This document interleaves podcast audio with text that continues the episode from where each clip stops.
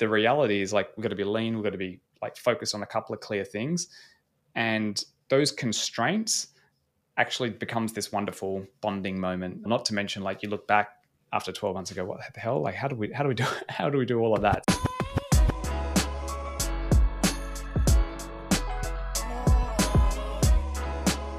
Welcome to Startup Jobs, a podcast where we explore all the different jobs in a tech startup. What exactly are they, and what have we learned from scaling teams from the inside? While most startup content focuses on the founder or investor or specific area like marketing, this show is about accelerating your personal and career growth journey in whatever startup job is best for you. Yeah, exactly, Kai. Like, this show is about you. Yep. We want you to be the very best that you can be. G'day, Mike. Woo. I'm going to throw in a listener clip to start us off here. Start with some good news. Let's do it. Hey both, really loving the podcast. I've been telling everyone I know to listen to it. I stumbled upon it really recently, maybe like a month ago. I've just left my role as a principal at Astral Ventures to become the chief of staff at an early stage startup called Nexel. Been in startups before, but I really just wanted to get back into the mindset of being an operator and stumble upon episode 9, which was nailing your startup job in the first 3 to 6 months. And it was just the perfect on-ramp into being an early stage operator again, particularly in a senior role. Just wanted to say, love your work. Really looking forward to more great episodes. Thanks. How good? Whew. Love the love. Yeah, and Albert, love to hear that you're no stranger to startups, but some of the episodes contributing to your excitement to get back into the world of the Hurt Locker on this side of the fence. So thanks for listening. And yeah, look, any folks that get something out of the pod, please send through that message to us. Love to hear it.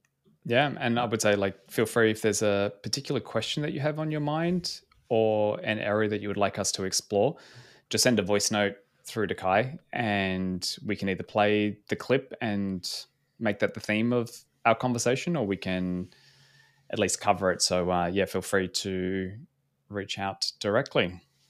Magic.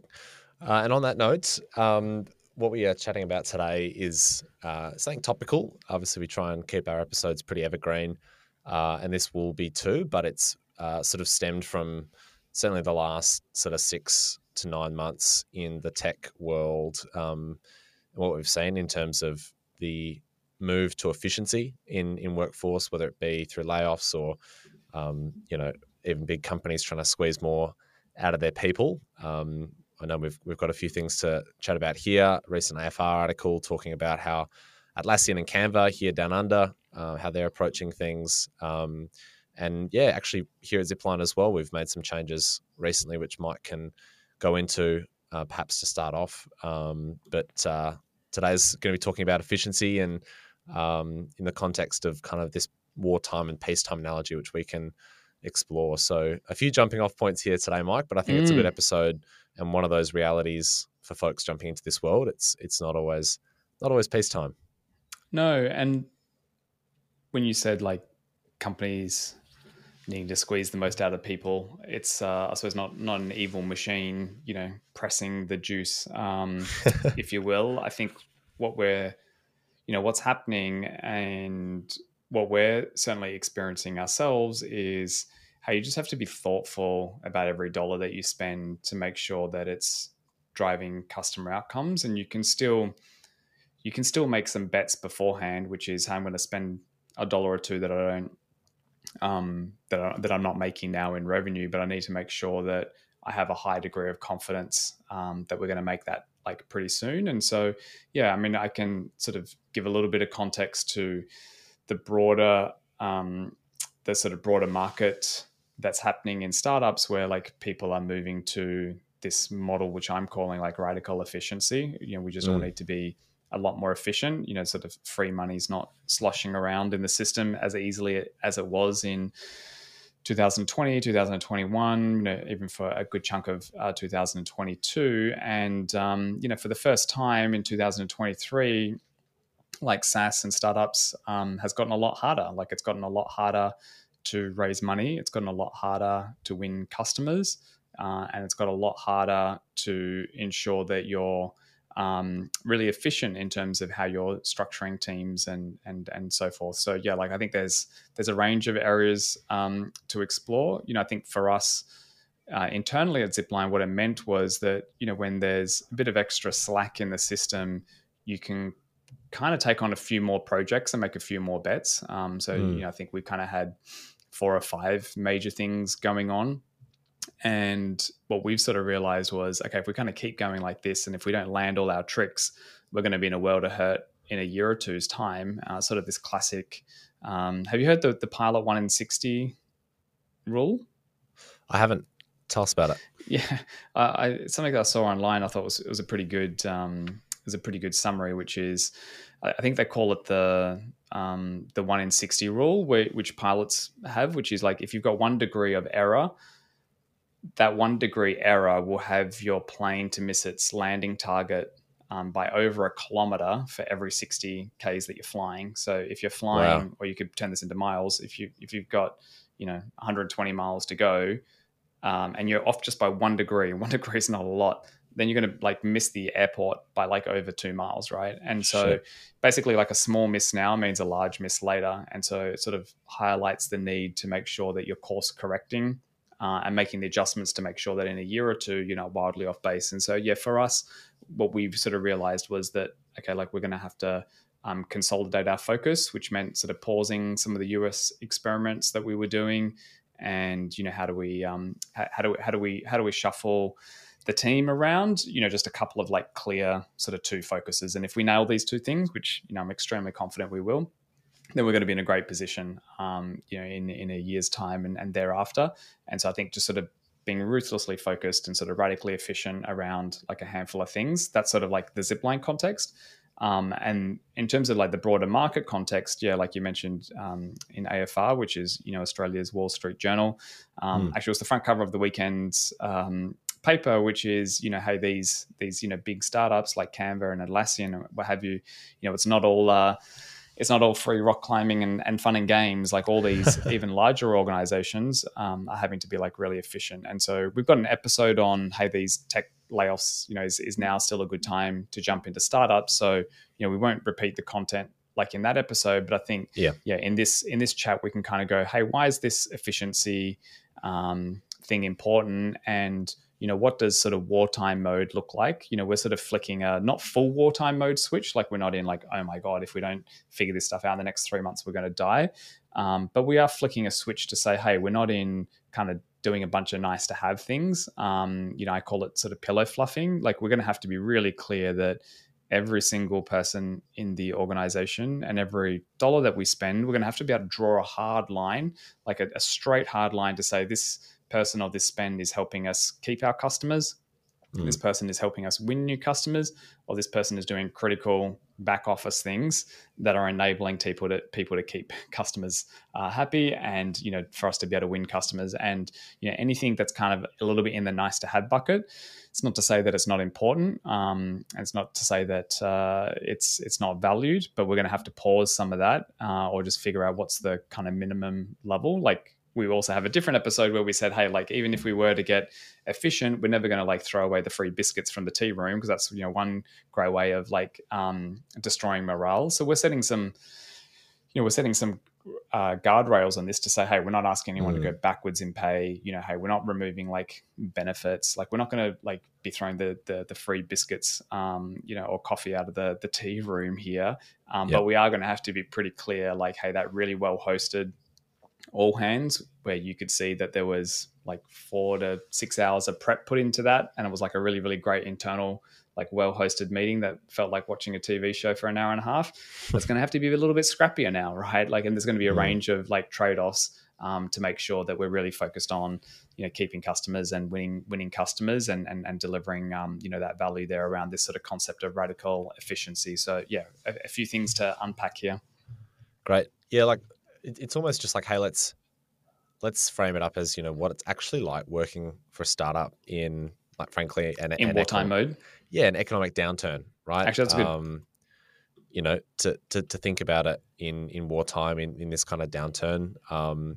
You know, that article you mentioned was about getting managers to start coding again. It was, you know, it was about increasing the performance management and tweaking the sort of baselines on what good looks like. That was one of the big takeaways I took away from that article, which we'll have in the show notes, was, hey, you know, once upon a time, we were seeing everyone, bar maybe 5% of the organization, as meeting or exceeding expectations.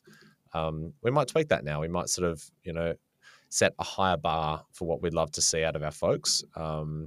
So yeah, I'd love to get your take, Mike, on that article, and then maybe we can transition to our situation and maybe land the plane with kind of some semi-wartime realities and what that looks like. So yeah, maybe let's start with that article and the broader things at play here first. It's worth mentioning that I believe we're broadly going into a tougher economic environment just over the next sort of year or two, sort of TBC, what happens with interest rates and, you know, all the rest of it that have these knock-on effects. But it's pretty clear that sort of discretionary consumer spend is coming down, higher household costs, you know, things that we're all noticing. Like Annie came back from a food shop yesterday and went, what the hell? Like, you know, nappies are now like twice the price they were 3 years ago.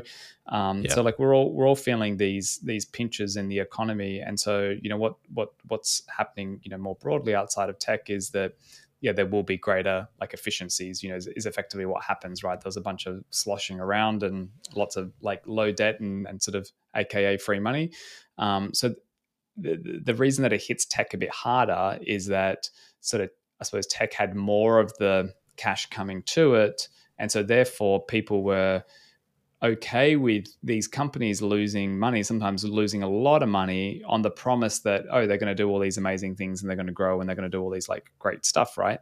And I think in a market where it's not as constrained, then those things are rewarded and people then build companies and create systems and teams around that.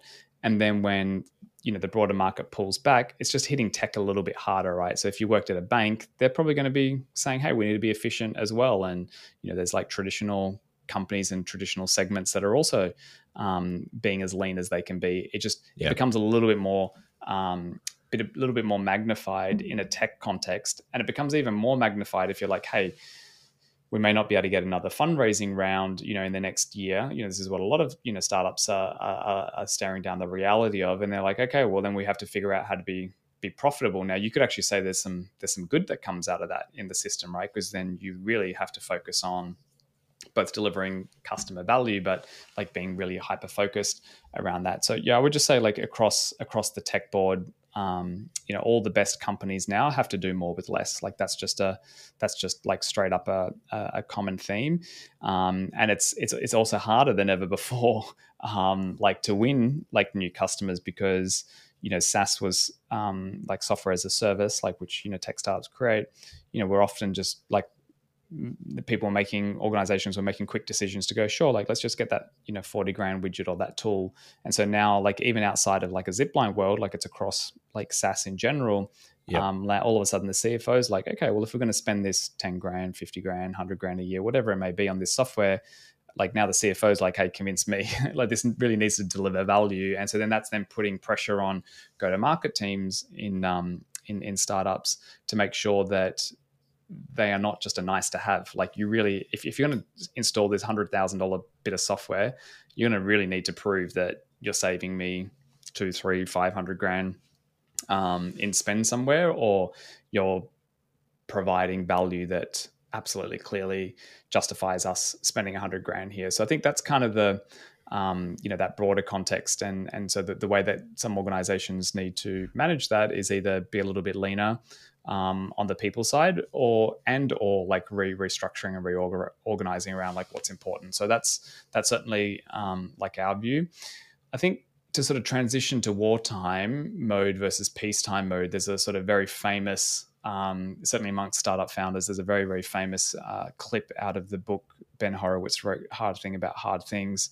So yeah, I can read that out and give a little bit more context as to sort of peacetime mode, wartime mode. But Kai, any sort of questions around the overall sort of state of the market and kind of just what's happening in sort of tech and startups here?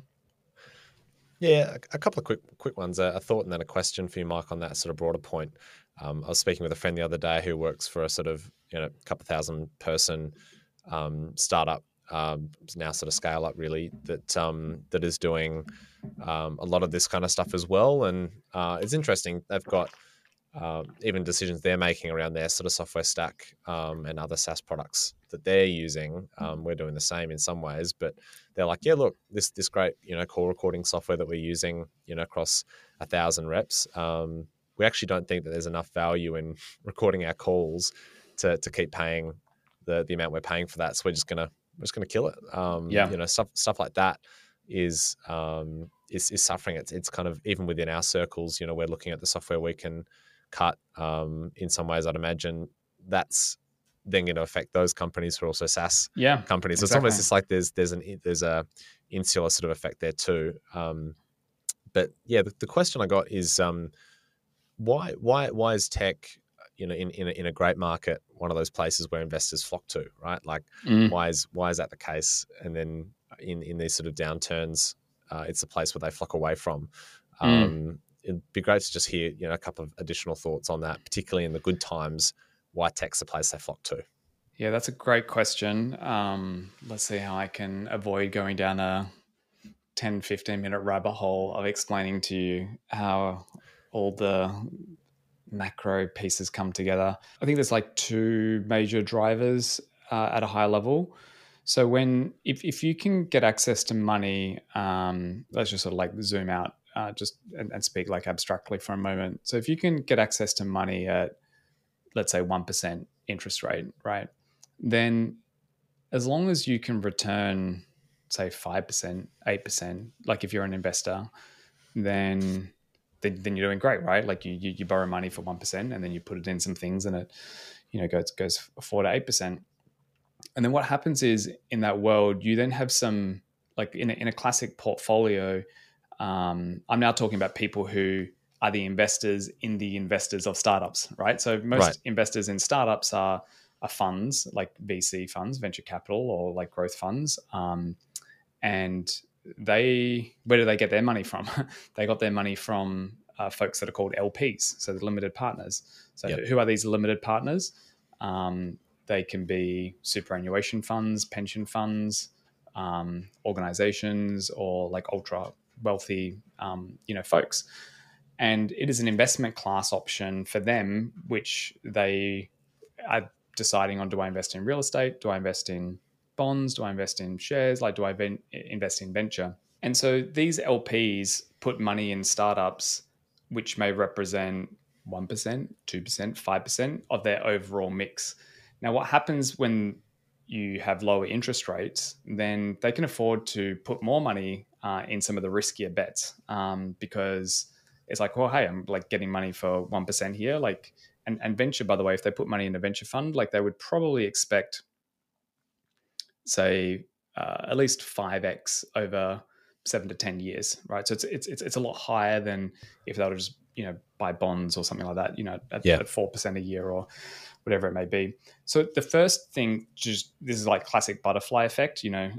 What is the butterfly effect? It's like if a butterfly flaps its wings in South America, does it create a hurricane in, Europe? Like there are these knock-on effects that as it compounds, like this is what happens, right? So the LPs basically say, oh, we're going to put less money in VC, or we're going to ensure that VC absolutely delivers, right?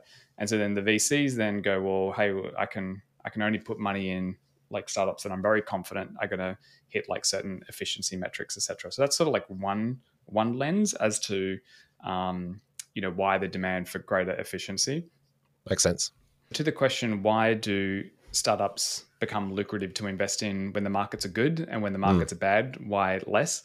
So the first part of the answer is LPs, folks that are investing in venture funds, they become more conservative, and because now all of a sudden they can't just get money at 1%, or what have you. They contract to be more conservative. And then the second type of investor is maybe not the institutions, but it's the individual. So these are people that, may have anywhere from 10 to multiple billions of dollars of like net worth.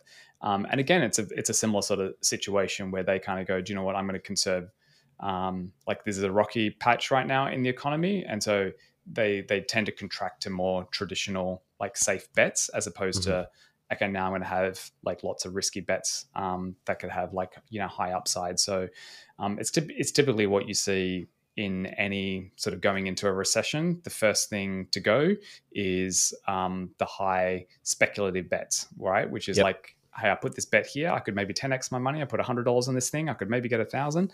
And look, it's no different in our own personal finances. You know, when money get a bit tighter, you know, the kind of, like, nice to have, all those speculative things, you know, they sort of come off the table. Or, you know, in a company, like, the first thing to go is, you know, hey, let's maybe not spend as much on those TV advertising, because, you know, I'm going to put this bet to maybe think that I'm going to have more people that come into my stores and spend more, right? So it's the same type of mindset that trickles through. And so then what then happens is, for the startup, okay, well, if I'm less certain about being able to get, you know, funding, all the requirements of getting that funding, you know, I've now got to, like, hit greater efficiency. The bar's higher. I've got to hit greater efficiency outcomes. Then that's the sort of butterfly effect that kind of cascades through the system, if you will. Understood. Yeah. And so, look, I think wartime can be triggered out of a scenario like we're in now, but we've, in our history, probably, like, triggered a version of wartime mode 2 or 3 times before. You know, and they tend to happen more frequently, or more with more intensity, earlier on, because the stakes are much higher. It's like, God, like, we've only got $1 million of customers, or maybe you're very early and you've only got like 50 to 100 grand's worth of customers, and you got like 4 people on the salary. It's just sort of like, the reality is, you know, hey, 4 people are costing us $500,000 a year in salary, and we've only got $100,000 of customer cash. Like, we've got 2, you know, and investors said, you know, unless we can, you know, win another $500K worth of customers, they're probably not going to back us, and we've only got like 6 months of runway left. Like, that becomes a ruthless, like, focus on this is really what matters. And that's sort of when you trigger the wartime mode, in terms of, actually, now's not the time to be, you know, having a 3-day retreat, you know, to tweak our logo. You know, the sort of nice to have things, you know, really get thrown out of the boat. And so, yeah, the great book by Ben Horowitz, Hard Thing About Hard Things, speaks about all the hard things that startups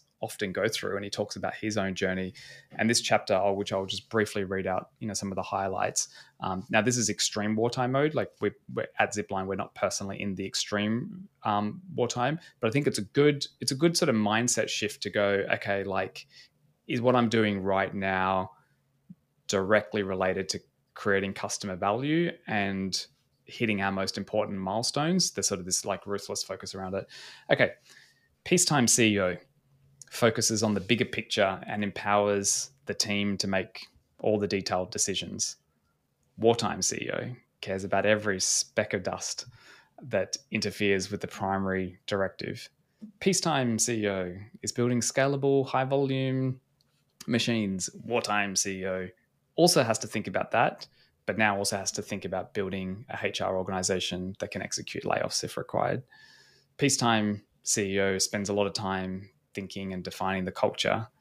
Wartime CEO lets the war define the culture. Peacetime CEO's thinking about different contingency plans. Wartime CEO knows that sometimes you just have to roll a hard 6, which is true. Like, sometimes there is just a bit of a luck that's got to come into the timing of various things. Peacetime CEOs knows what to do with a big advantage. Wartime CEO errs on paranoia.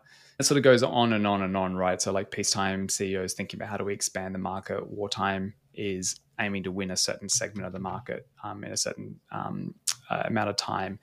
And I think there's this sort of, like, focus around what we're doing right now, and is what this team doing right now, like, hyper optimized for just a couple of clear goals. Now, what's really interesting is I find that high performers actually oddly love it when we switch on the high. It's almost like a high performance mode of focus. They actually quite love it, you know, when we flick the wartime mode. And, you know, we hosted a leadership team offsite last week, and got the team together in person, and I took them through, like, hey, here's our reality. Like, we're a little bit behind our plan, and we've got a bit too much going on, and so we're going to focus around these 2 things. And it means that, you know, hey, Maddie, like, you're going to have to like help us, you know, win some customers. We're not going to be able to have you full-time focused on just people and culture things, right? And look, we had conversations with people beforehand, you know, to make sure that that's what they were aligned to. But like, there's, you know, there's going to be less like management time, and there's going to be more like getting on the tools and doing things. And the analogy that I gave is it's almost like a home builder, you know, like a home builder. There isn't, if they're trying to like build their own home and try to get in by Christmas time, you know, they're not going, oh, that's not my job. Like, I'm just going to project manage everything. Like, they're purposely thinking about, how do I get this home built, you know, by Christmas? But there's certain times where it's like, oh, I just got that quote in from, you know, the carpenters, and they're going to have four guys take 3 weeks for, you know, whatever, like $40,000. Like, screw it. I'm just going to jump on the tools myself, like me and a buddy. And yep, I can actually get that done in 2 weeks, and we'll save that $40,000 in the budget. Oh shit. But then I've got to be able to zoom out as well. Like, oh, the window frames are now delayed by 2-3 weeks. Okay. Like, and so it's not just like jump on the tools and we're in wartime mode, because then you're not going to get the house built in time. So there is this context of, you do need to zoom in, zoom out, but it's basically a whatever it takes type of attitude for us to be able to hit our goals. And so I said to the leadership team that that's not for everyone. Like, some people are like, actually, do you know what? Like, what? You're asking me to jump into more customer meetings? You know, I'm an engineer. Like, you know, I just want to write code, or, you know what? Like, I can't build out my perfect culture plan in Q3, Q4. Like, you're going to need me like helping support some customer stuff. Some people are not well suited for it, and they may just go, do you know what? That's not what I signed up for here. And that's fine. You can, like, you know, that person can go and, you know, get a job at a larger organization where the roles may be a little bit more defined. And so I think this sort of concept of everyone clicks into a mode of like whatever it takes, and we're clearer that we're just trying to get one or two things done, and we're still going to be well supported, but maybe I'm not going to have the world's best one-on-one every week with my manager. Maybe my one-on-ones flick to once a month, but we spend more time as a team solving problems because my manager's more on the tools to help us, you know, get that outcome. And so that mindset change of like whatever it takes for us to, you know, get to that big milestone, I think is deeply rewarding and exciting for people that go through like these wartime mode experiences.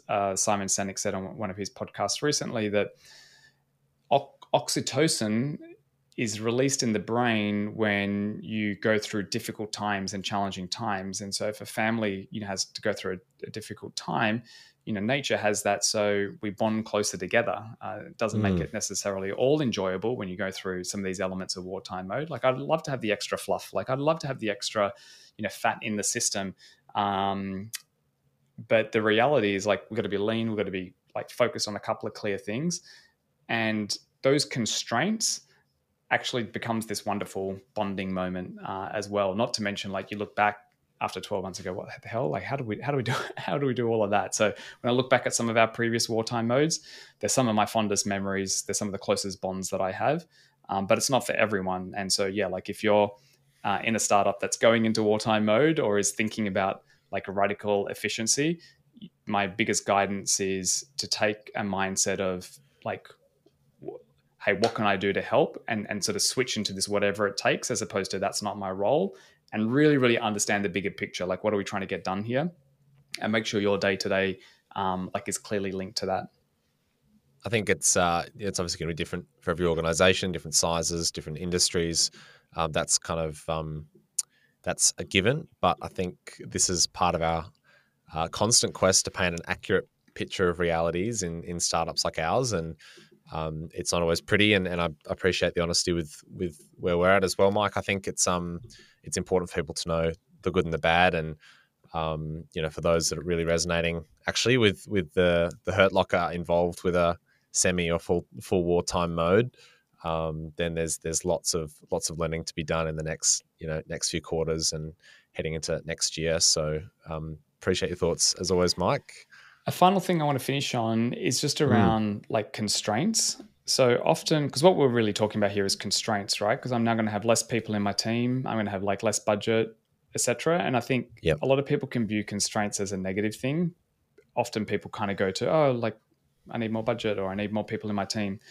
But constraints can actually be like a wonderful forcing function of creativity, because you've got to figure out how the hell are we going to do this, right? And so I'm going to show something visually here, which you're going to need to put in some show notes somehow. But I'm going to share my screen here, Kai.